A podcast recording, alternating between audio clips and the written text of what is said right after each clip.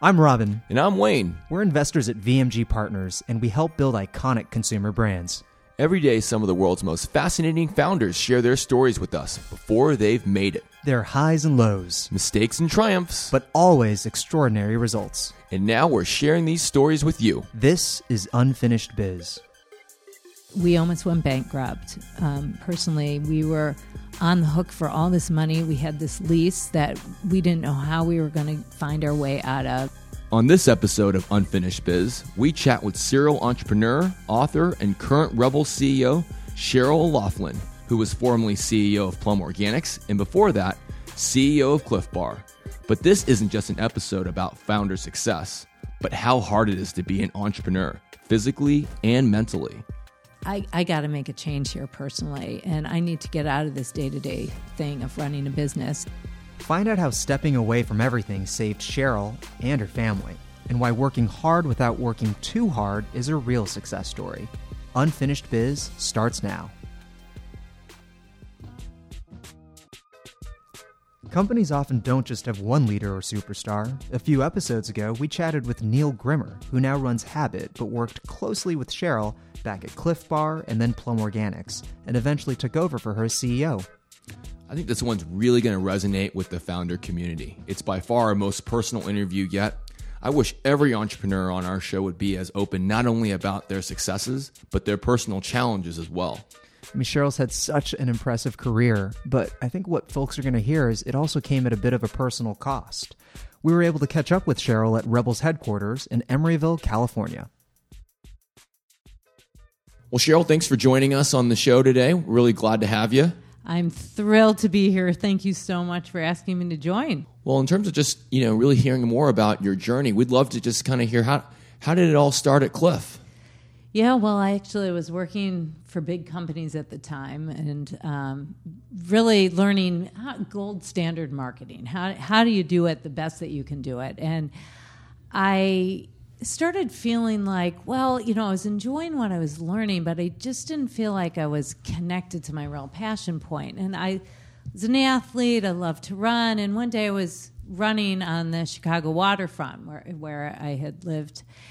And this buddy of mine, who's my running buddy, had in me my first Clif Bar, and I'd never seen it before. And I hmm. tried it. I'm like, oh my god, this is so good. you know, I thought energy bars were these sticky taffy things, and just, and, what, and what year was that? Just this was in good question, ninety seven. Okay. Okay. And I'm old. You know? oh, not at all. we're, we're, all, all, we're doing is just just setting the setting up the, the, the journey. Yeah, setting up the journey. Um, so at the time, I had actually decided, you know, I wanted to look for a brand that I could work on that really tapped into those passions, and I, you know, I'm like Clif Bar thing, and serendipity would have it I, I got this alumni newsletter three days later, and they had this ad to start a brand management function at Clif Bar. Hmm. I was like, okay, I just gotta. It's a sign. Jump at a chance. It's a sign. Yeah. And yeah, and that was the start of the whole journey there. And then what accelerated that to to running Clif? So when I was eh, the first year after I had joined Clif, we launched Luna Bar, and that really had changed changed the face of the company and that it was about not just one bar about clif bar it was really about starting to build a portfolio of brands and really helped set us up for our growth and that really came out of just this desire to bring something else into the world that for me personally really tapped into an area where i felt like i wasn't fully fulfilled in terms of a nutrition need for me as a woman and connecting with others at Clif, they found this felt the same way, and that eventually led to us introducing Luna. So that started to really prop the growth of the company. And then as we got into the year 2000, the company was almost sold. And what happened at that time was that Gary Erickson, who's the founder and now owner of Clif Bar, he he felt we were being told by everyone we knew that we, as a small privately held company we wouldn't make it because all these other companies had gotten bought out by multinationals such mm-hmm. as uh, power bar going to nestle at the time kraft bought balance bar and as we were just on the precipice of selling gary said i can't sell And he started to be able to articulate over time the reason why he couldn't sell is he felt like he could do so much more with the business. And you didn't hear a lot about that at the time. Now you hear it more than more that companies can make such mm-hmm. a difference in the world in a positive way and can, can be one of the greatest sources of change. But at that time, Ben and Jerry's talked about it. The Body Shop did. It was very unusual. And he said, if I if I have this company within my hands, I could help to shape what this company would become. If it was in someone else's hands, I would lose that opportunity to be able to have that kind of impact. And I was just floored by this philosophy. My God, you know, if as as a kid who was very into issues of social justice, I thought this could really bring together what I believed as a kid with really what business meant to me at the time, which was kind of you know, a little bit of a source, a little bit of a selfish way of being in the world.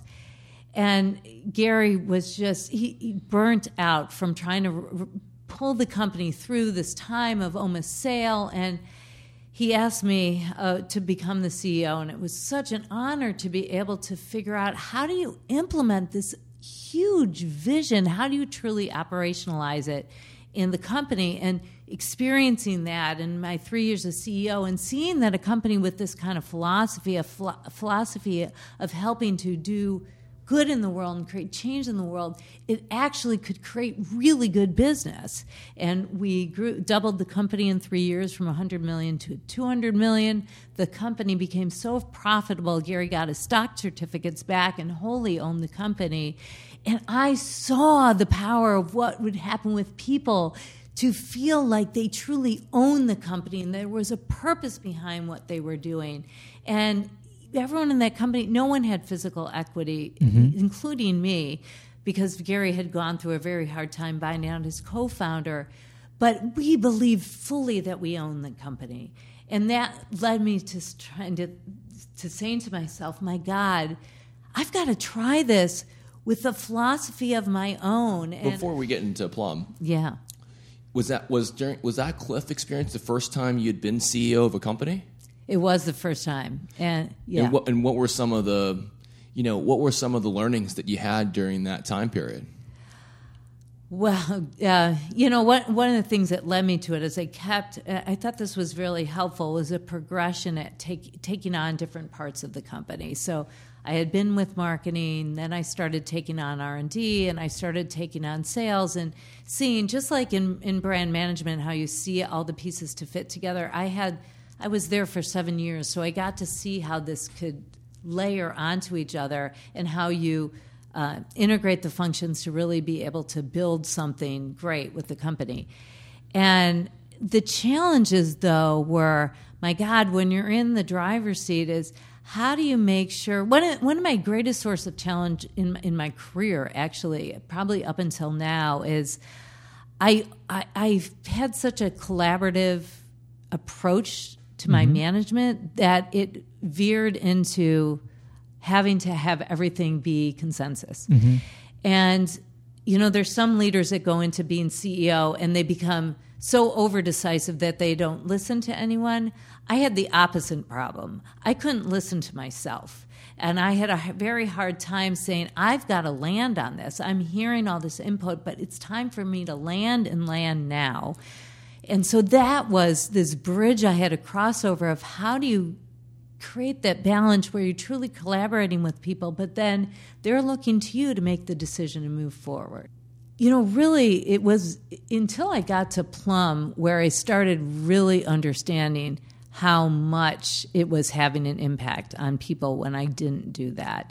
And, you know, people were starting to come to me and saying, we have so, it's in a startup where there's so much to do and everyone's doing everything where it becomes very, very prominent. Mm-hmm. Um, and we had everyone was overwhelmed all the time and they were looking to me to set priorities well here i'm going like what do you think you know let's mm-hmm. get all your ideas well let's take some time to ponder this and talk about it some more because we're all not on the same page so until we all get on the same page we're going to talk this through you know how freaking frustrating that is being a, a part of a team and you're like, okay, we've talked about this five times. Right. I have no idea what I'm supposed to do next. And until people started coming to me and saying, I, am dying here. I need you to just tell me what are the priorities. It started to really hit me like this company is not going to move forward to get to its next phase of growth if and, I keep doing that. And was that more be- was was it in starker relief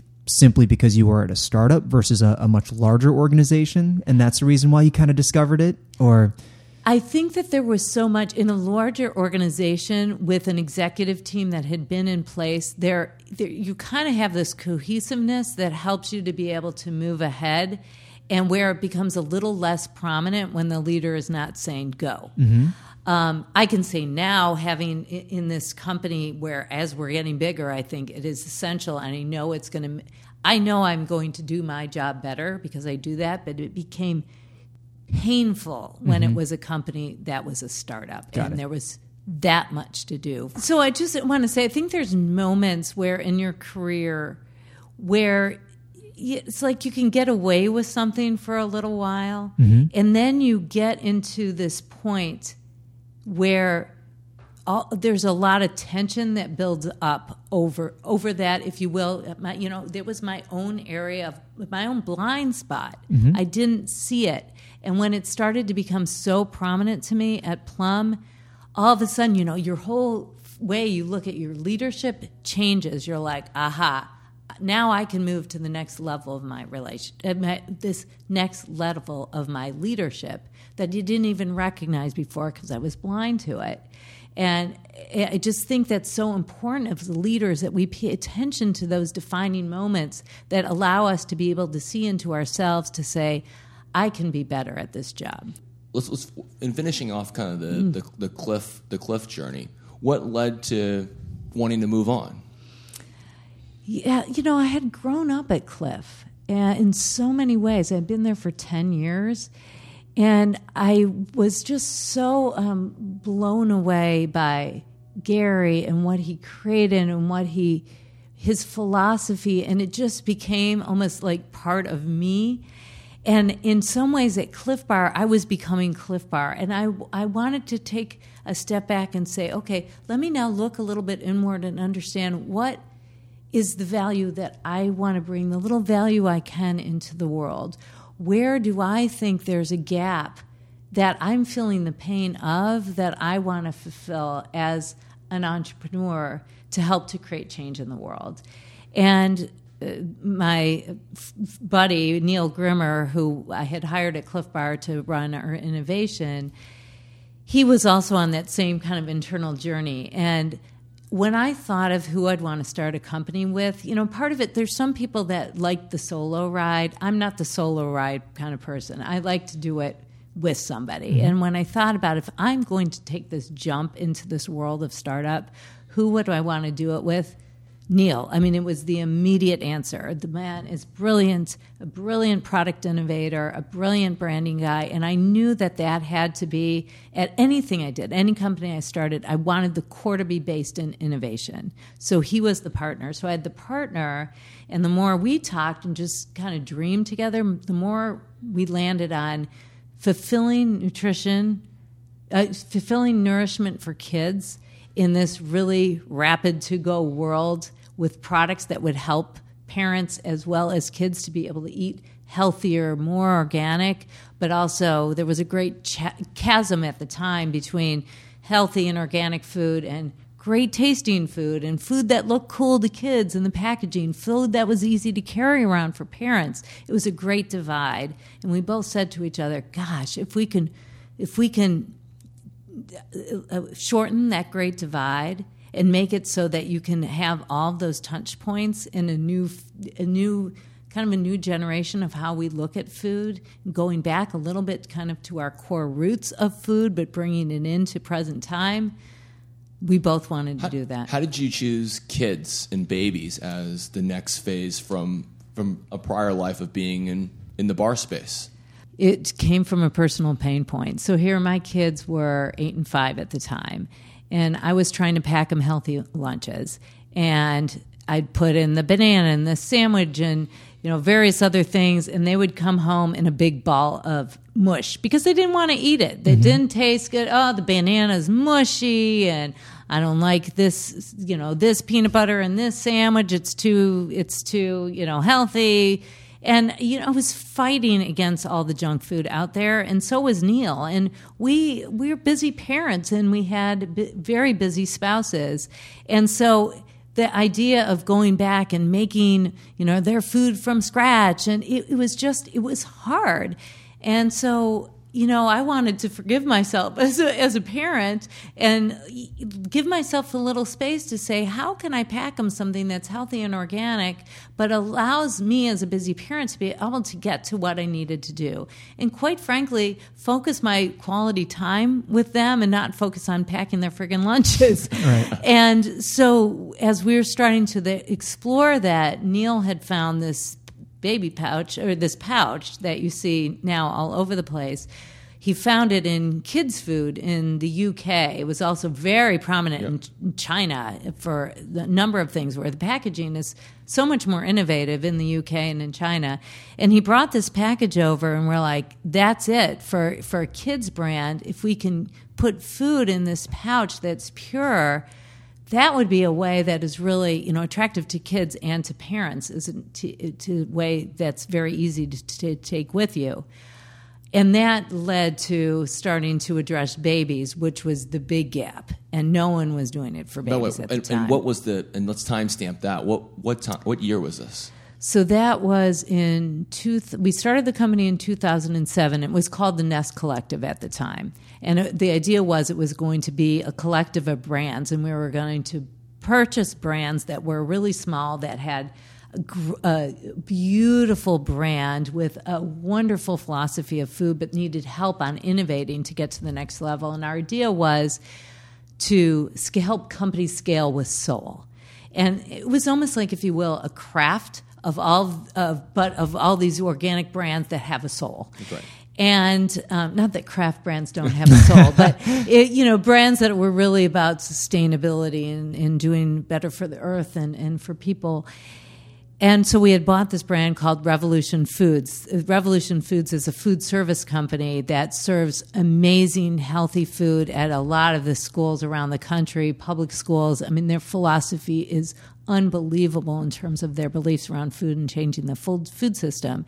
And they wanted to do it in the lunch lunchbox. Well, we had the expertise in consumer products, so we said, yeah, well, we we can help you out. So we actually licensed their name and started these um, products under the name Revolution Foods for the lunchbox. Our first one was this pouch, which was a fruit puree. Mm-hmm. So we did it under Revolution Foods, and then then we acquired a small, tiny brand, uh, about eight hundred thousand dollars at the time, called Plum.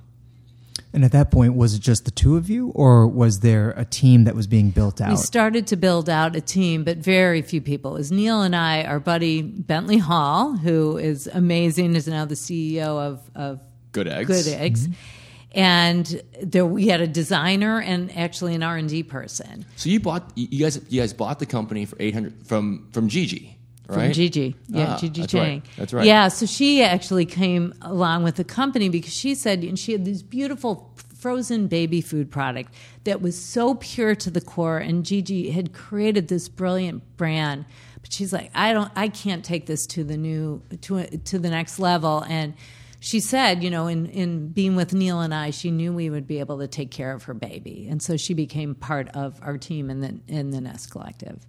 And then what, what was the how did you get this launched into the market? How did you get it made? And then was there a particular retailer that really helped you get get the get the product off the ground? Great question. So we had had this pouch for Revolution Foods, and we were just starting trying to get into Whole Foods and starting region by region and building it out and you know it was it was it was a slow go in the beginning as it is. I mean every startup i, I hear came from a bigger company so i'm like oh it's gonna you should have seen my distribution goals that i built out. We're gonna get 50% acv and natural right off the bat. Right. wrong totally wrong missed the initial forecast completely. Um, so, you know you just think you don't realize how hard it is when you're starting from scratch so Neil and I were at the Natural Products Expo, and this was in 2008. 2008, 2008, and no, I'm sorry, this was 2009 because we had just we we had just started talking to Gigi about acquisition. So, as everyone knows who's been to the natural products show, all of the retailers hide their badges, so you don't know who They turn it them is. around. They turn them around. and the and the finance guys and women obviously. and but the finance yeah. guys. That's right. Yeah. You you guys know that thing. So um, Neil and I are at the booth, and this guy comes over and he picks up this pouch, the Revolution Foods pouch, and he's checking it out. He's looking at the nutritionals, he's sniffing it, and and he said, you know, oh, you know, I've been really curious about this pouch, and do you guys do this for for babies? And you know, we're like, no, this is you know, kids product, and and he flips around his badge. It's the national buyer for Toys R Us, Babies R Us, and he said, listen. I've been looking for this pouch for babies. I can only find it in the UK, and I'm going to import a product unless I can find someone to do it for me. So we're like, oh, um, what are you proposing? He said, if you guys could get me product samples in two months, I will consider taking you, not importing product, and you know, really doing this in a big way. So we go back and we talk to the team. We're like, this is fucking nuts because we know nothing about baby food at all. Right. It is obviously a risky area. uh, you don't want to screw that up. But we thought, you know, we went, brought it back to the team, and and the team was we, we said we said to them, you know, here's our our goal is to help kids develop a lifetime love of healthy eating. But here we're starting in the lunchbox. Where we need to really start is in the high chair. And but this is going to be really hard, guys. If we take this on, we had a very small team. I mean, maybe it's four people, 5 mm-hmm. people. But you'd commercialized the pouch under Revolution We had brand already, commercialized right? it, but the idea of doing something So large for- with Toys R Us. so large with Toys R Us, but baby food. That's You know, right. baby food. There's so much regulation. Right. So on it. Revolution was for kids. The- the- the- Revolution your was for kids right? for the pouch for the lunchbox, and he was proposing do something from babies. Right. And so we so we said to the team, you know, we don't know what we're doing here. This is going to be a really tough path. Plus, we're wanting to do this in a very short period of time, and the team said, you know, let's do it. Let's figure it out. It's going to take a lot of long hours, but and a lot of blood, sweat, and tears. But let's do it. And so we went and we just went on a learning immersion of everything we could about baby food and the whole process of how you would make it. And now I, it, it's baby food at the time was all in jars. And when you are, make a baby food, baby food in jars, what you're doing is you're cooking the shit out of it. Um, and that's why it tastes like crap. You know, anyone who's been to a baby shower and has tried baby food, Yeah. when they blind you blindfold you and tell you to taste and guess what You spit flavor it out is? like the babies you spit it out like the Right. babies. You, you can't tell what the food is. Um, so what this process was it was almost like cooking ceviche. It's quote unquote cooked. It's using the acid from lime with ceviche and that's what cooks the fish. Well in the pouch what you're doing is you're using uh, you're using um, acid to make sure that you're making it so the product is is pure when the baby's eating it. So so it was a whole different more complex process but we had somebody a manufacturer who had done that before. So we went down this path with them learned everything we could and we in two months we had product to show paul is what's his name? Paul D. paul d Uh, paul d is freaking awesome Paul D from Toys R Us. Paul D from Toys R Us. And he was true to his word. He took us and he totally nurtured the brand. And there's a, there's a book. I don't know if you guys are familiar with Building to a Billion. I'm not. So it was, I can't remember how long it came out, probably about seven years ago or something. But the whole idea was what, what has helped to create billion dollar brands? And one of the points they brought up is they called it the, the big brother. And they said if you can find someone as a brand who's kind of like your big brother, um, who I say big sister, who takes care of you and kind of nurtures your growth, that you're kind of like almost riding on the coattails on, it, it- that helps to pull you in a whole different phase of your growth. Well, that's what Toys R Us did for us. But we also benefited them. This is not a one way street. Right. For them, they were like, we have never seen a company do innovation so fast. And they're wanting to take get themselves into a whole nother level of innovation as a company. So we were the perfect partner. And they wanted frequency of purchase. And they wanted frequency of purchase. So that's the thing, Wayne, that changed everything was that that category from a retail perspective, the baby food category is a loss leader category at the time. They were losing money on every baby jar they sold. It was to get people into the store. And so what happened with Plum when we introduced it is the, the velocities were almost as much, if not on some of the SKUs as much as it were for baby food jars. So it moved a ton of volume Was the price differential? it was double the price. Yep. Uh, it was more expensive product to make, but but it also allowed the retailer to have normal margin, and the baby jars didn't break. So if you looked at like Amazon.com at the time, every five jars that got shipped, one broke. Yep. With that kind of loss, this in a pouch that doesn't break, it was a game changer for them. So as people started, as retailers started seeing Toys R Us and Babies R Us and what was happening, and also Whole Foods started taking it on more and more, retailers started to see that this is changing the whole face of the category. And now at the time, it was 80% of that category was owned by Gerber and conventional, 80 percent basically by Earth's Best, Best in natural. And so to try to go, that was another thing that was scary, is to try to go into a category with these established players that really, if you looked at it from a conventional wisdom standpoint, you would never do such a thing. But we knew it was such an innovative breakthrough that it was worth taking the risk. I'd also imagine the supply chain was pretty challenging as well. I, I would assume that there, because the pouch, Yeah. the pouch, um, the pouch industry was more focused in Europe. There must not have been a whole lot of Oh, pouch God, manufacturing in, in North America. Oh, that was, I mean, just years of pain points. And, you know, and we had, we'd had definite challenges. We had challenges with the manufacturer in terms of, we had manufacturing issues, the product mix wrong. When the product mix wrong, the, the acid is off. Mm-hmm. That's dangerous. So we had to regroup and, you know, make sure that nothing got out into the marketplace. You know, it's stuff like the, the with the pouches itself. At that time, the only ones manufacturing it was out in China. And so that created additional challenges and all the time that it took to come out in a boat to get over to us. And then we ran out of, they had a problem with the pouch, so we had to fly it over then that we we I mean you guys know private equity we had, we didn't have the cash to burn on flying it over but at the same time our business could have imploded if we didn't get the, the packaging And to the growth us. was so strong. Uh, yeah and the growth was so strong we couldn't even keep up with the demand anyway let alone when there's a problem with the pouch so it was just like one thing after another after another it was so difficult like every step of the way but yet the business is is growing and we could see it blossoming ahead of us and competitors started coming in Well, that was going to be my question. Is obviously you've got the established players uh, that you're going up head to head against, and then you've got this new crop of new competitors. Um, how did you kind of think about sort of fighting a war on both fronts? Well, part you know, part of it is is not worrying too much about what everyone else is doing. Uh, that was something that Gary taught me about so long ago. Is you got to play your game, and when you get sucked into what everyone else is doing, you start you start to play someone else's game, and that's not what your core competency is.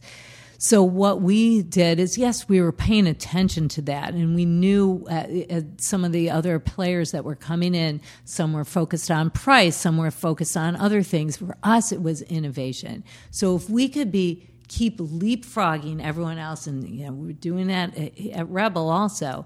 We can keep leapfrogging everyone else and saying, okay, wh- what is our vision as to what's next? That we can stay a step ahead, and that we could provide value that others are not providing. And also, and this is a philosophy that we had at Clif, that we had at Plum, and now we we have here at REBBL is it's about the art of the food. And a lot of people don't understand that that it's it more becomes a is, is about science. And we call people who are working in R&D food scientists. but they're they're basically in our minds they're food artists they're chefs and how do you think about food from the perspective of the consumer and the enjoyment of taste a product can be so freaking healthy but if it doesn't taste good it's not going to No one's gonna jump it. Right. you're not going to get it's not going to get purchased so Right. that focus on innovation but also on exquisite taste from a chef's pers- perspective has always been a philosophy that has helped me in my companies But obviously, you know, with that immense growth comes capital needs. How did you guys think about funding? Oh my God, man. I've thought about funding. I had a fundraise six times. So, how we thought about funding then and how I think about funding now are slightly different. Six times over the span of, of how long were we talking? Excellent question. it was over. It was over three years. So I basically had a very hard time trying to run the business because I was always fundraising, and so that was the philosophy at the time. Now, also remember this was in again 2008. There weren't a lot of companies. There weren't a lot of VCs that wanted to have anything to do with food. Look at I. I had you know been spent time at Stanford after Plum, and all anyone cared about there was um, technology. So the VCs, it was too risky because you have to take on inventory. So it was very hard to find investors that were interested in helping company at an early stage. So what we actually did is we had some investors, including our first one, Catamount, who you know Jed Smith was re- willing to take on more risk. He had more stomach for risk, and he was an had been an entrepreneur starting drug, drugstore.com than many other VCs had at that time. And so, as, as Judd helped us in the whole beginning of it, there were more um, VCs that came on because philosophically they were very bought into what we were doing and how we were doing it. And also, we had a team that was experienced, and that helps also because there's a sense of trust there. Um, now it's very different. I mean, food is hot, beverages Right. are hot. Everyone's now into the space. But your big round, if I recall, was like was 2010, right? Our big round was 2010 2011 so we had gone to your question we had gone from w- one small vc round to the next small vc mm-hmm. round and it was very much the philosophy at the time too was just hand to mouth hand to mouth. Mm-hmm. And there's some good things about that but there also strangles potential growth bef- because of that. And also distraction. Right. and also complete distraction. So yeah, I mean, as we talk about REBBL, I can tell you how that philosophy has ch- has changed in terms of what our approach is. But but in in, in, in continuing that, that down that path Mm-hmm. on Plum. So where where did you raise capital from, and, and how did that how did that all kind of progress from there? So it was VC. It was five rounds of VC rounds. Right. Mm-hmm. So and, and again, that was in a, a, a span of probably two years. Mm-hmm. And and then we started thinking about okay, we were starting to prove out that the company had legs, and and it was still only about a thirteen million dollar company at the time. But it was now getting into the realm that we needed to take on bigger capital in order to get to the next level. And we started talking to a bunch of different firms. We actually, at the time, it was so complicated because not only were we talking to firms about Plum, I can't even believe now, having been so experienced in fundraising, that we did this, but we were also at the time talking about potentially merging with another company to make a bigger company all about kids. Um, and uh, all about kids from from many aspects. And so we were also negotiating the potential merger. So there was this potential merger that we were talking to investors about. At the same time we were talking about plum because we didn't know if we were going to do- go down the merger path or not. Were you doing all this yourself, by the way, or did you have advisors? well. Neil, well, Neil was my partner in every step of the way, and the in the company helped, but and our investors were helping. But I didn't probably ask as many questions about others outside. I was so naive going in. We listen. Clif Bar was funded by the founder. There was Right. no other outside capital. I had no fucking clue as to what I was doing. and each stage was this new stage of, Right. oh no, I have no fucking clue as to what I'm doing again. So wait a second. Oh. Exactly. So down that path, I was like, okay, you know, I had a, I had a bunch of different board member and investor opinions, and I was just trying to make sense of the whole thing. And so that goes into kind of my, you know, m- my blind spot where I'm like, I, I had so much information coming in, I wasn't also getting perspective from the outside to say, wait a minute, let's slow this train down and really think about what we need to do. And me as a leader, what do I think is the most important thing to do? But we did make our way through it in a messy way. And then we ended up deciding the merger didn't make sense. We're a consumer products company. It was it was very complex potentially and uh, with a food service part of it and there were just two such different businesses that we went and we chose the path of being a consumer, focus on being a consumer products company the the uh, investor that we chose who was Catterton um, and Catterton Growth Mm-hmm. Wonderful, wonderful organization. And th- that was their expertise. And they were so cool about it. They're like, we'll go down the merger path with you, maybe. We'll go down the solo path with us. But when we chose the solo path, we're like, this is the path we really wanted. And they were stoked about. So they really helped take the company to the whole next level and took the company into, along with, uh, along with the leadership, to uh, basically a $100 million mark. So post kind of Catterton's investment and obviously had the capital to growth uh, to grow. Where did you think about your role at Plum and, and what did you wanted to do from what did you wanted to do do from there? Well, so that takes a circuitous path, which it sounds like, you know, as I get older, I realize, you know, and I'm trying to teach my kids this. You think it's a path from A, you know, A to B to B to C. It's never linear. It, it doesn't like go right. linear like that at all. So at the time, um, as I was doing Plum and been there f- for th- three years and just doing the whole startup thing, which is so draining in of itself. Um, my husband had started a company at the time, and it was called at the same exact time I started my company. So literally in 2007, 2008, it was called Blue Sky Family Club, and it was it was this great idea, which was. Uh, it was almost the anti Chuck E. Cheese. It was a place where kids could go and their parents could go. Kids could do, uh, you know, physical exercise and cre- creative activities, and parents could sit down with a glass of wine or a beer, and there would be he- only healthy food. And it was this beautiful idea that every single parent that we told to, till still to this day, say, "Oh my God, that is the greatest right. idea in the world." I, I, I, where is tell, it? tell me where to go. I know, seriously, it was just like perfect, and everyone at the time was looking at me like this craft-like portfolio company called the Nest Collective. I don't understand what you're doing, but Patrick, my husband's idea, that idea rocks. so. Um, so we, the problem was we didn't have any experience in the restaurant business, and we wanted to do this. I had a VC funded company. This would be our family company that was self funded. Um, and for various reasons, big ones being, you know, we were building a, a play space and mm-hmm. that was p- fairly big, and we took on a big lease that was twenty thousand dollars a month. It was us paying for it on our own. Then the city had all kinds of delays, which they always do in these things.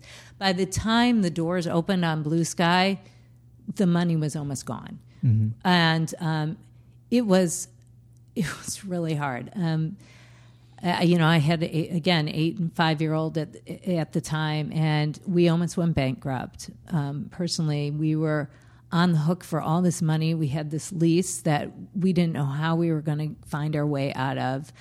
And uh, so again, I'm in this startup on my own thing, having you know the pressure of trying to make that work, and I felt like our family was completely falling, falling apart. And my husband was just uh, here's a guy who's the most optimistic person in the world. He couldn't even get out of bed in the morning, and, and he would sit there as I had to get out of bed to go to work. He'd be holding me. He couldn't sleep all night. He literally had to go to the Stan- Stanford Sleep Clinic to learn how to sleep again. And he would hold me, and he's just like, "Don't leave." And I had to pull myself away and go to this job, and it was just every it was too much. And mm-hmm. here i was trying to be strong for patrick. I was trying to be strong for my company. I was trying to be strong for everyone. And finally when it started getting better for patrick we were trying to starting to get our life a little bit more on track. Plum was starting to really ha- have a life in some ways of its own or ready to go to the next level. I was like i I, I got to make a change here personally, and I need to get out of this day to day thing of running a business. And so I actually uh, one of my dreams was to be part of a university. And you know, I had these visions of the sun shining out the window. What, and it- what year? What year was this? this was in the year 2011. Okay. Okay. So right after the raise. Yep. And so I had always had this dream. And sun's, you know, beautifully shining. Everyone's talking about these big, mind-blowing concepts. And all of a sudden, you know, these serendipity moments happen when you're when you're ready for them. I found out there was this opening to run the Center for Entrepreneurial Studies at the Stanford Graduate School of Business. And when I went in there to talk about them, literally, the sun shining, they play jazz music in the center of campus. Is that what it was like, Robin? Too? Because Robin's a double a double Stanford You know, graduate. that's, that's a Wednesday. You know, That- that's like that's you know. There's always jazz music Isn't in the the sun- sun. isn't the sun always shining at Stanford? it's It's usually someone with a harp kind of following you around. Totally. And there was a balcony off the Center for Entrepreneurial Studies, and I was like, okay, this is kind of good. I need a little break from the day to day business thing. I think I, I, I think I can should do this for a little bit. And honestly, I did it for the health of my family, for the health of the company at the time. I thought that was the right thing to do for the company because I couldn't put everything I had into it. And quite frankly, for my own health, um, I ended up with all of that, not realizing it even through the whole time I was at Stanford. I had developed anorexia, um, and I, I, I need I needed to take that time. Right after the break, we'll talk more with our guest, REBBL CEO Sheryl O'Loughlin. Unfinished Biz is a VMG Partners production. You can catch up on all our episodes at unfinishedbiz.com and chat with us on Twitter at unfin underscore biz. Subscribe to our podcast for free on iTunes or any podcast app of your choice. If you love the show, we'd love you to rate us and review us. Five stars. Thanks in advance for the feedback. And now, back to our episode with REBBL's Sheryl O'Loughlin. How did you overcome so many of these challenges, which were both personal and from a family dynamic and professional at the same time? How did you How did you first discover the issue, and then how did you overcome it? And then how did the Yeah. book play a role in that?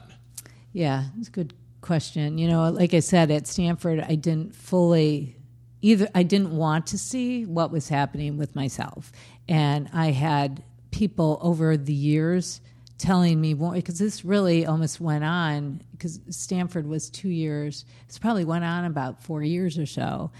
Um, I just didn't want to see it, and I had people increasingly over time saying some something is wrong.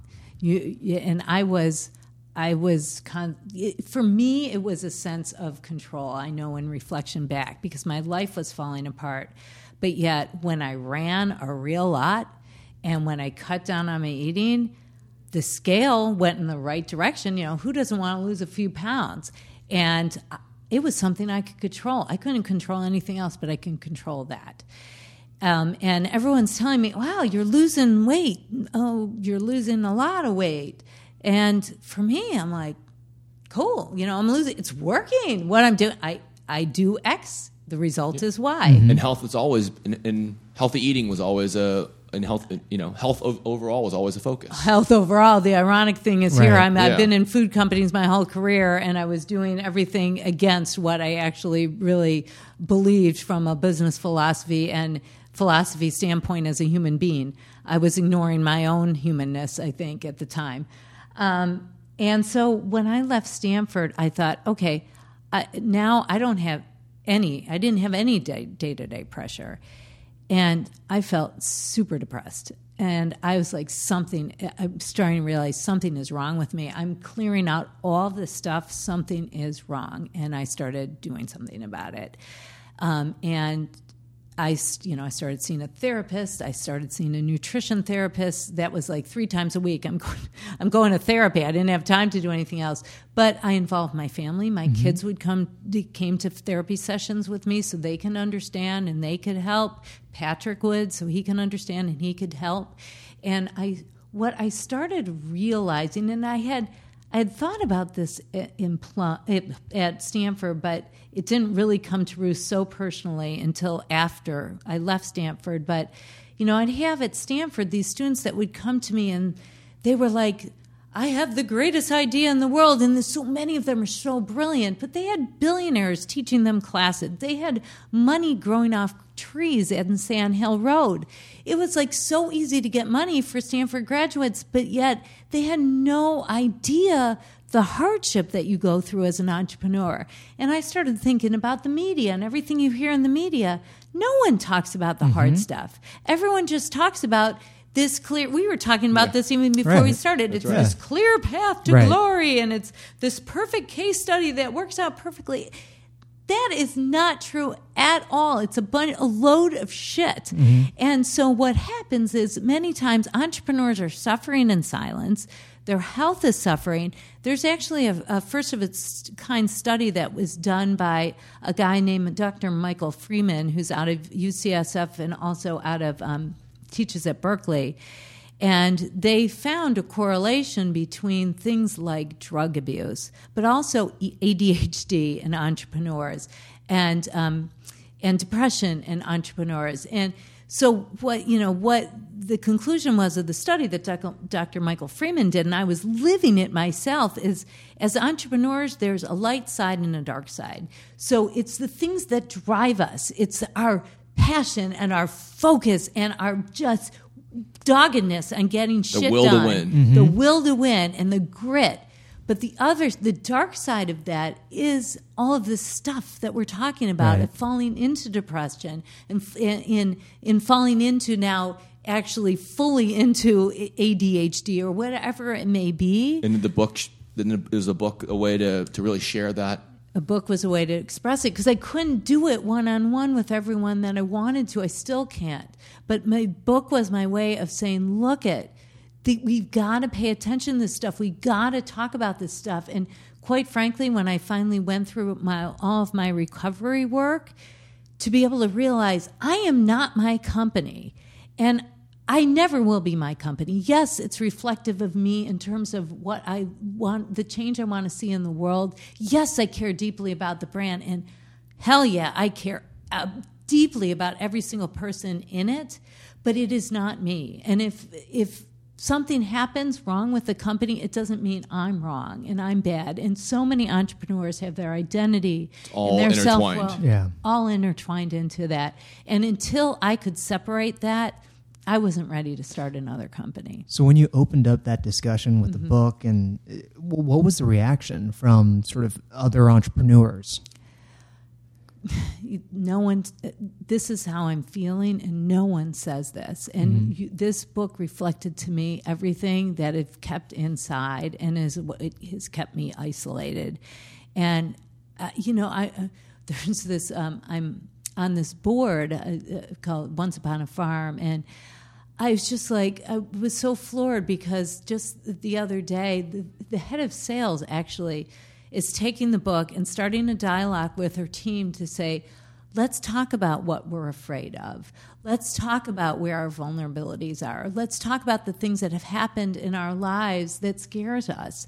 She's using it as a platform to say, let's have a deeper conversation here so we're all continuing on this ride in the most healthy way that means the world to me. Just that one, if there was one book sold because it helped make the difference there, that means the world to me. That's what I was hoping for with this book. Um, but it's interesting because the book, as I finished the book, actually had started in REBBL. So it was interesting to see come to almost a conclusion in the book that I didn't expect to get to before REBBL. Mm-hmm. And how did you, you know? So how did you know when you were ready for that next phase?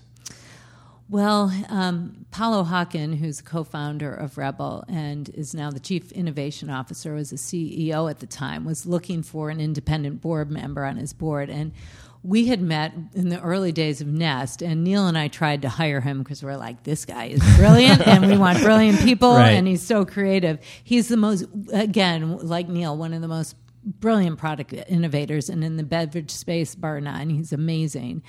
And so we tried to hire him. We couldn't get him. He was uh, co-founder of Bossa Nova at the time. And he had sent me this random link LinkedIn because we had lost touch. And he's like, hey, I'm on this cool company called REBBL. You know, I'd love to talk to you about it. So as we're talking about it, and I'm learning more about this brand and it you know it tasted so good and had these herbs that come from ancient wisdom and they had a really powerful actually significant impact on people and their bodies and how um, people feel again known by ancient wisdom and now science is confirming that it's true and i'm talking to palo and he's got this mind-blowing philosophy on pr- the purpose behind business and uh, REBBL was started by a nonprofit. Uh, you know, it was a cause looking for a company versus a company looking for a cause.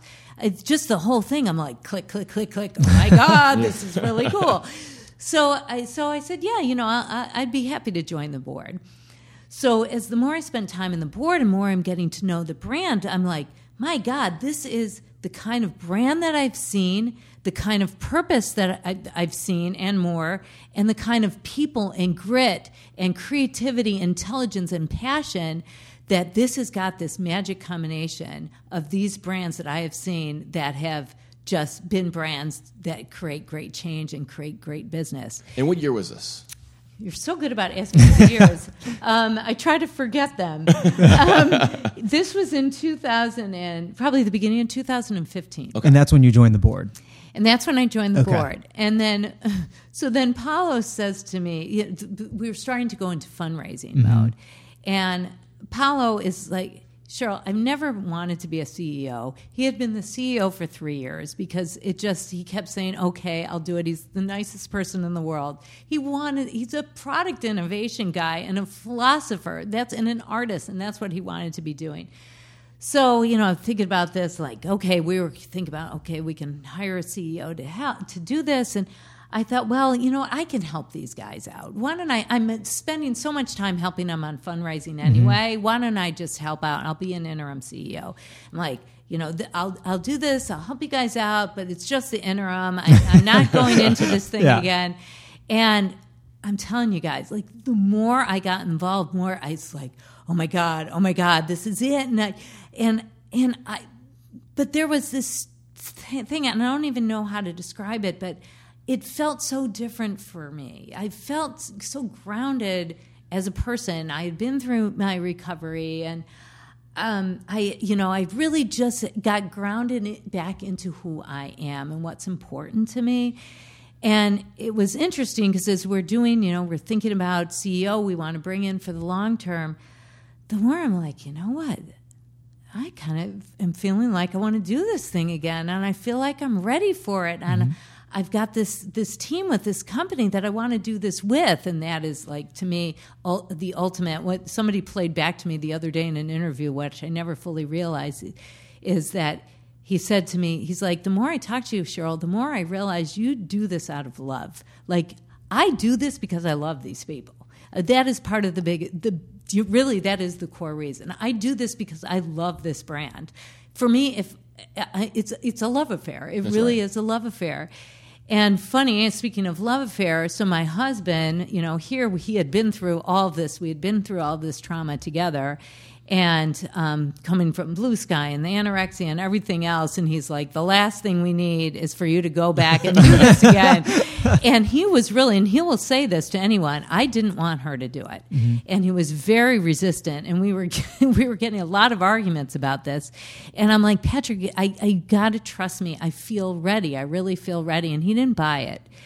And then there came to be this period of time where we sat with it for a little while. It was probably a period about four months or so, as you know, as I'm doing the fundraising stuff. And he's like, you know what? I actually really think you're right. You're ready. And I jumped in head first, and it's been it's been really it's it's more than a love affair now. It's just like this. It is. A, it's a marriage. It's it's it's a family. It's I'm doing what I meant to be doing right now. That's great, and, and also explain REBBL. You know, explain REBBL. Explain adaptogens. explain what the what the brand's all about. It's a coconut milk based plant drink, and very much about the goodness of the plant queendom. And everything is is pure to the core. If you look at the the label, it's a very very clean label. And what is so special about what Palo did, besides bringing plants together in a way that tastes so beautiful and so good in such an artistic artistic way, he also had the foresight to say these herbs are something that people are going to get, and people are going to get more and more, and it's going to change pe- the way people think about functional beverages and also functional food. And so, what adaptogens are is it's it's things like um, maca and reishi mushroom and ashwagandha. So, ashwagandha, for example, um, these these came down again from from ancient mm-hmm. wisdom, from Ayurvedic philosophy, Chinese medicine, South American medicine, using them forever. And what with ashwagandha, for example, what scientists are starting to realize is that there's clin- there's clinical evidence behind that. This, these they really work. They mm-hmm. work to adapt to your body. So it helps you in terms of if you're overstressed, these herbs will help to calm you down. If you're under stressed, it will bring you up so you have more energy. Literally adapts to your body. And we hear a lot about the trend of customized nutrition, personalized nutrition. This is the most natural form of personalized nutrition that you can have. So he beautifully incorporated these herbs into the product, and first of its kind, the first beverage to ever do it. Now you're starting to see it more and more. You're starting to see it more in beverages. You're starting to mm-hmm. see it in, in, in, more and more in food. You're starting to see it throughout the whole entire store in terms of categories of where people are going to shopping to say, these are herbs that I want to have as part of, of part of my really healing regimen, if you will, or nutrition regimen. And, and what learnings have you had from both Clif and Plum that you've directly applied? Where I'm, I'm, this is how I'm going to do it, REBBL, based on these other things that I've learned from my past? Yeah, I mean, there's there's so many.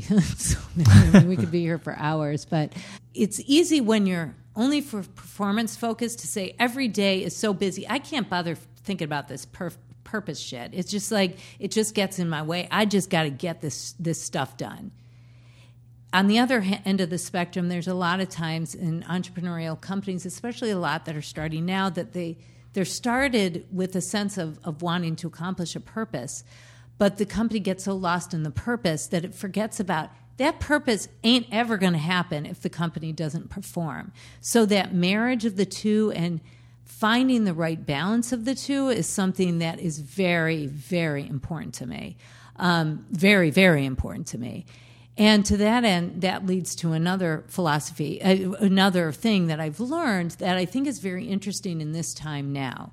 Which, and the time even when we were doing Plum, there were not a lot of people experience people that have had experience in companies and know how to know how to run companies and run their function really well and people that understand how do you develop a pur- purpose driven organization. To me it's essential. I will not, not do it unless it's purpose driven i h- have hired the most experienced leadership team i've ever hired in my career. And i'm lucky enough to have investors behind it who believe that believe in how much that's going to make a difference to the growth of the company.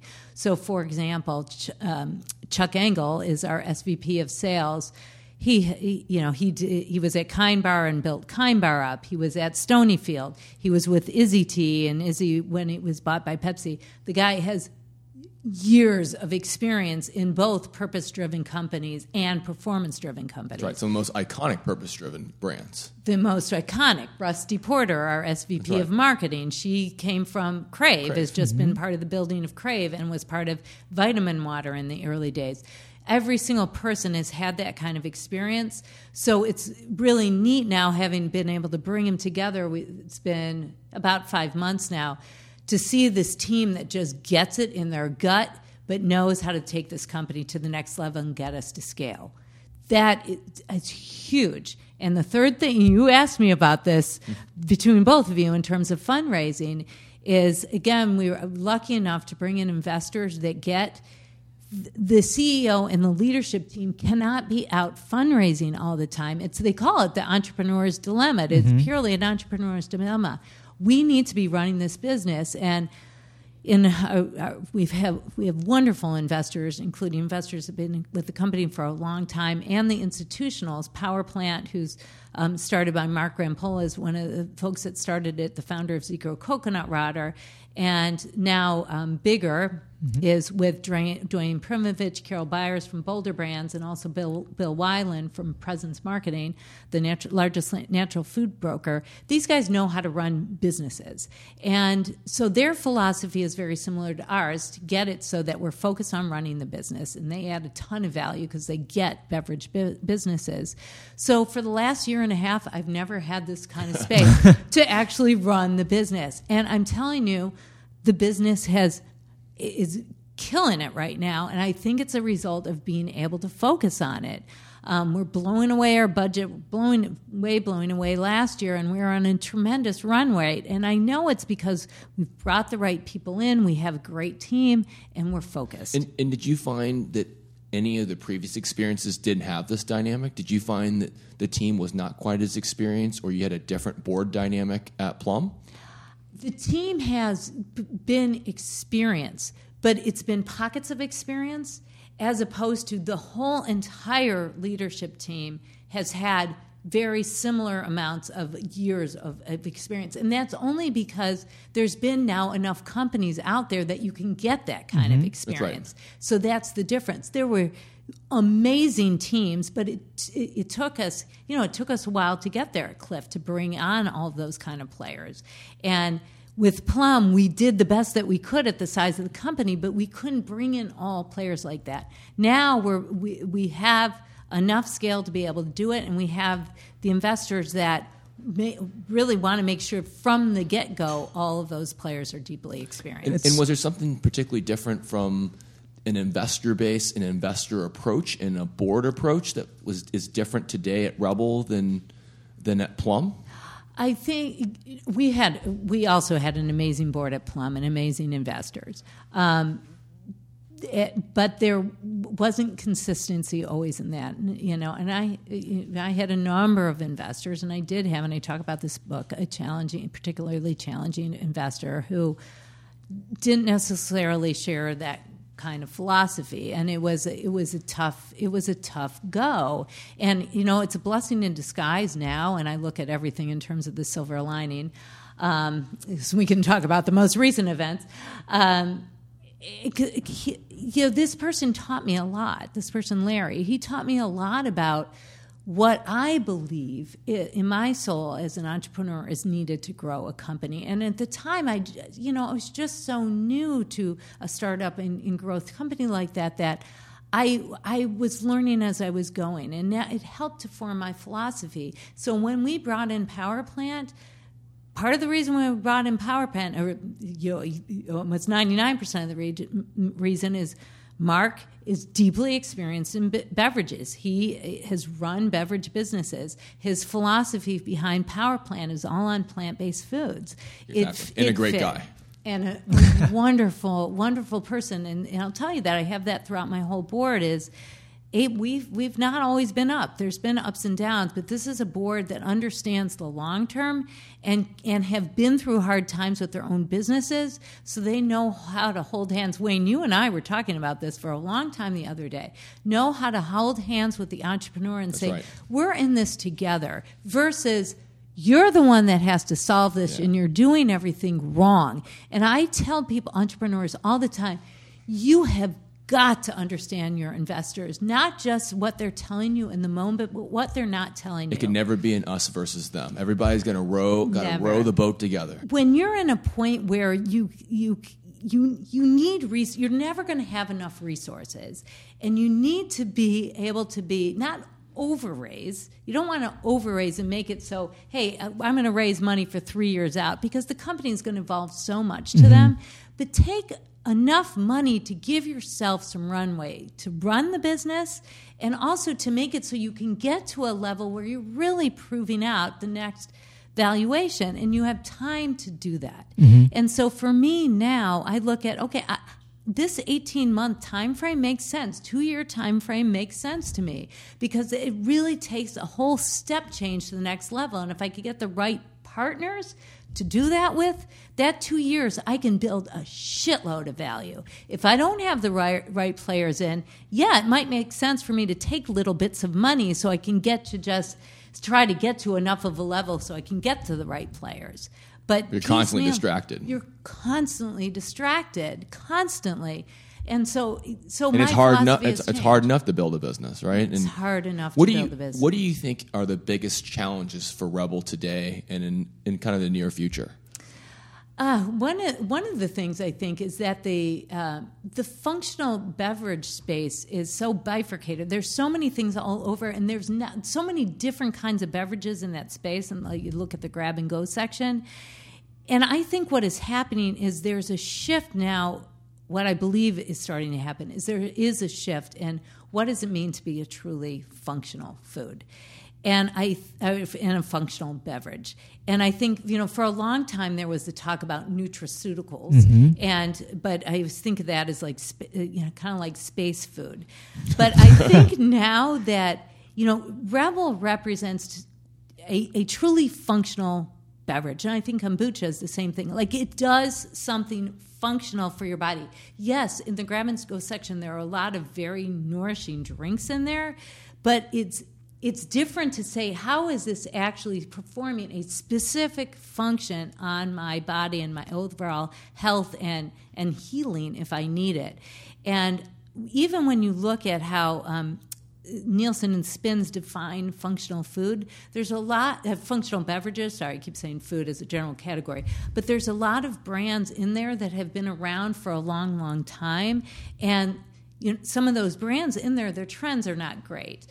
Because I think what has happened is we have not yet now, from a retailer perspective and from you know even a data perspective, really cut the data in a way that really reflects where functional beverages are going and where the consumer th- wants functional beverages to go. So I think a challenge for us to, is to say, what is it? What does it mean to have a product with these herbs in it? What does it mean from a functional uh, fun, from functional category space, and where does that mean that this category should go all, over time? When you have kombucha that's about gut health, that is a real, you know, very hardcore function those you know those things belong together. Right. what doesn't belong that is not providing that a, a function in that way.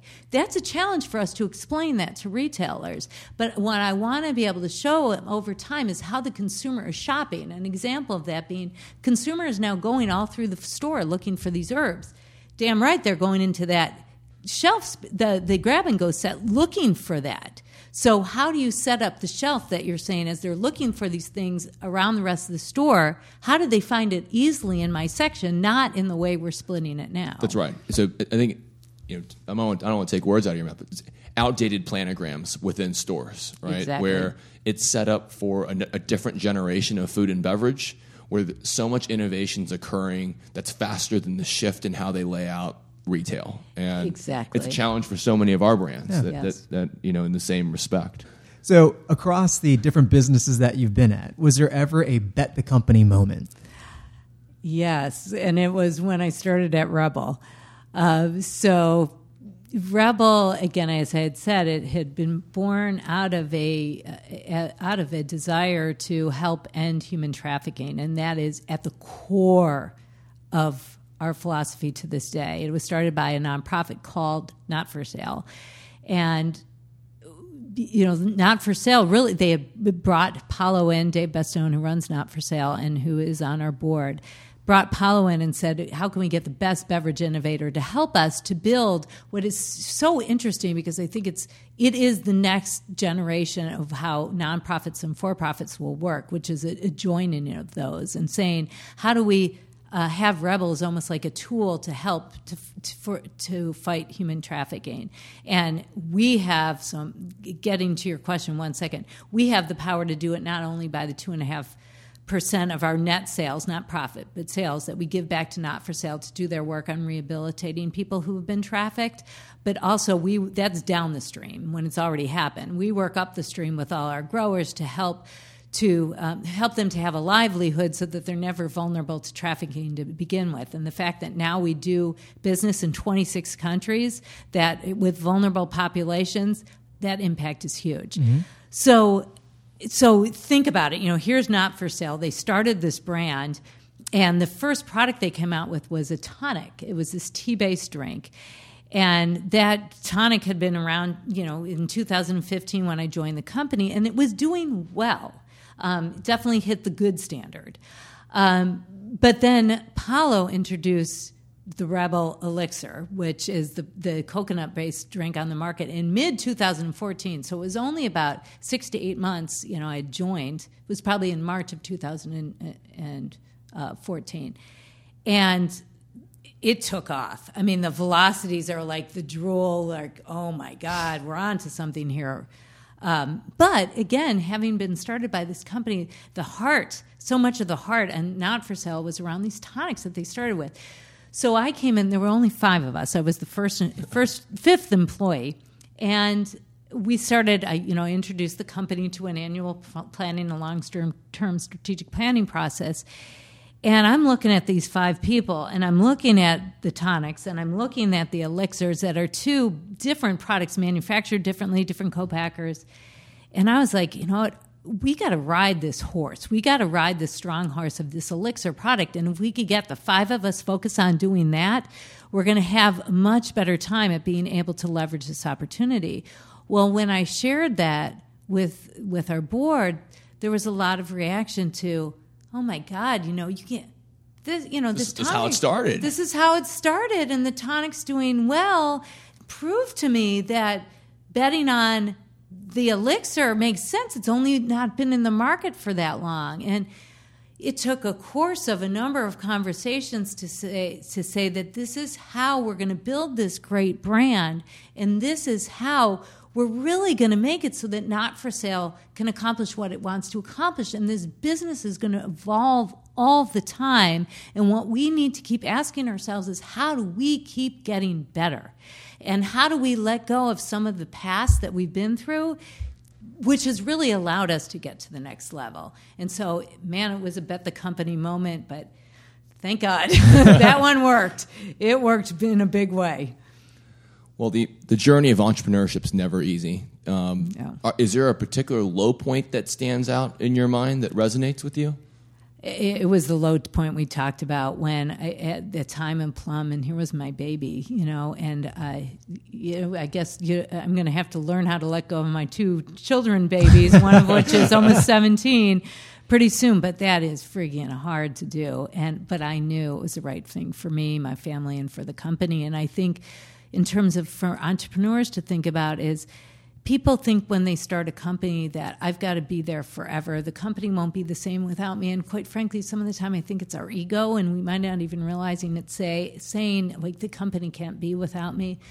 Hopefully, the company is going to go on way beyond the, found, the founder or the first CEO or whatever it may be. And I think it's really important for us as founders to say, I know when my time is to be there, and I know when my time is to walk away. For, and, and, we have to be willing to say goodbye. And you know what? A lot of what I saw at Stanford, you know, is a lot of companies, the board is saying bye bye. Yeah.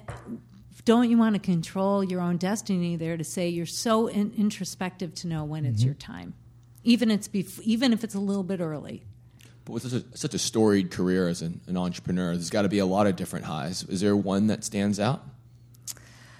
Oh, you know, I, ha- I have to say it's it's being at REBBL now and having kind of really gotten my arms around myself and my family and what's important to me. When I every day that I'm part of this company is pure joy to me because I I just have my priorities in the right place and I feel like I'm leading with so much more confidence than I've ever had before because I get that. Hopefully, so it doesn't take a lot of the founders listening to this as much time as it took me to figure it out because it took me a long time. Um, but uh, yeah, I think it's I, I can find pure joy in it, and I know why I'm here. I know why I'm here. It's largely because of be, loving being with these people and having such a great time right now. And when the time comes that, if the time comes that it's like, you know what, I feel like I've added, I've added what I can add here, and I'm, you know, it's it, the, you know, the, it's time to move on. I'll, know that, you know, I will know that. And so I, I think it's just having the confidence now to be here and just having the pure joy of the moment that is the, that is the most joyous moment I've ever had in my career. Sheryl's story is particularly inspirational for me because she just didn't shy away from the dark days. And you know, I think as an entrepreneur, you've got more than your fair share of those. Absolutely. A few episodes ago, we had Neil Grimmer, who was her former business partner at Plum Organics. At a different at a different level, he actually he had his own health issues as well, which inspired him to start Habit. But it's ironic that during their Plum Organics days, they had a company that completely focused around health for kids and families. That's right. I mean, I think it's interesting that she shed some light on co founder dynamics, but I think she also really spent a lot of time talking about how this affected her family. And so it's just a, a, a telling story of just, it's not a solo trip. You know, you're bringing you're, you're bringing your entire family along with you. no matter how they want to think about it, it's not just entirely about work. I mean, and this story was about as deeply personal as we've had. And at the end of the day, it is all about family. And I think Sheryl, more than anybody we've had on the show, really does a great job of showing us what's really important in life. One of my favorite things to do is every Friday after we're winding down for the weekend, Patrick and I sit we sit in front, front of the fireplace and we have our glass of wine and we just talk to each other. And I'm telling you, that is one of my favorite things ever to do is just talk to my husband. We've been married now a little over 20 years. Congratulations. And thank you. And every time I have a chance to sit down and talk to him, I'm like, you're really cool. I really liked you. I married you for a reason. And then a lot of times on Saturday nights, and we're doing it for my son's birthday this Friday, he's going to turn 17, and we, we just do we do little family parties and we make up reasons, so it doesn't have to be a birthday. So we one of the themes is sushi party. It's sushi party night, so we make sushi together, and I love Sounds that. fun. Yeah, it's really great. fun. It's, uh, you don't want to see what the sushi actually looks like, but it tastes good. No. It tastes really, really good. That's great. So yeah, it's it's those moments that I just soak in. I love to hike. It, it's moments that you, as you said it well. It's like the craziness of entrepreneurship can be going on around, but I need to have these oasis moments, and I know that. Like at night now, even if I get lost in my work, Patrick will say, "Okay." Time to shut off and remind me that it's time because you can't be going all the time. It's not healthy. You've got to be present. And I think a lot of times that's what entrepreneurs forget about is there's always going to be so much work and they feel all this pressure of all these things that everyone wants them to do, investors, board. But what the investors and board want is for you to be healthy so you're around to run this company and make it a healthy company. And and my family reminds me of that. I remind myself of that. And I've been around this block to know that I ain't going to get a lot more done if I work for the next two, three, four, ten hours. All right, Sheryl, we've gone through some serious topics, and these are the most serious ones we're going to do. It's our rapid fire game. Bring it on. 60 seconds. Say the first thing that comes to your mind. Are you ready, Sheryl? Ready? All right, let's go. What's your favorite movie? Oh, uh, Jacob's Ladder. Karaoke song you're most likely to belt out. Uh, uh, Sweet Caroline. Your hometown is famous for. Uh, being down deep in the South. What's your guilty pleasure? Yeah, it's. Uh, I have to say, this sounds like a bad. Uh, it's chocolate chip cookies, actually. It Oh. is now. If I really think about it, it's chocolate chip cookies. I'm thinking too much. First car you ever drove. Oh, um, it was a Ford Tempo piece of shit. Runner up name for your business that didn't make the cut. For my business, well, Nest Collective. Uh, do you recline on airplanes? Somewhat. I have to say that I have to be watching a movie or something. If you could drink one thing for the rest of your life besides water, what do you choose? wine You and. REBBL. What was your last New Year's resolution? Uh, was to not make New Year's resolutions. If you were stranded on an island and could only bring one thing, what would it be? My family. Last hashtag that you used? I don't use hashtags. Next place you'd like to travel? I've just been back from the Maldives for my 20th anniversary. So Sri Lanka, actually. Uh, movie, if a movie was made of your life, you'd be played. Blah. That's it. Good. I'm glad I didn't go to the Okay. One, No, no, more- one last question. One last question. Yeah, one That's last it. question. All right. For everybody out there who's listening and, and who's really kind of going through the grind right now, any words of wisdom? You just make sure you take care of yourself and keep your self worth intact. Most companies do not make it, and for us to be uh, put all of our self worth on this company, is just something we, we have a long life to live. And so just really separating that, staying healthy, doing what's important for you and the people that you love, because that also feeds into the company. Well, Sheryl, thanks for joining us today. This has been uh, it's been great. Thanks for the realness of the conversation. We appreciate it. Thanks, guys. Thanks it's been much. fun. Thank you. You've been listening to Unfinished Biz. I'm Robin. And I'm Wayne. We'll be back in the next episode with Zak Normandin, co-founder and CEO of Dirty Lemon Beverages, a healthier and more practical way to detox. But that's only part of the story because as an entrepreneur juggling business and family, Zak had habits he needed to detox from as well. I would drink like two five hour energies like at night just to like stay up as long as possible. It was just like the dumbest thing of all time. That's next time on Unfinished Biz. Unfinished Biz is a VMG Partners production. You can subscribe to our show for free in any podcast app of your choice. Send us questions, comments, and feedback on Twitter at unfin underscore biz and visit us at unfinishedbiz.com.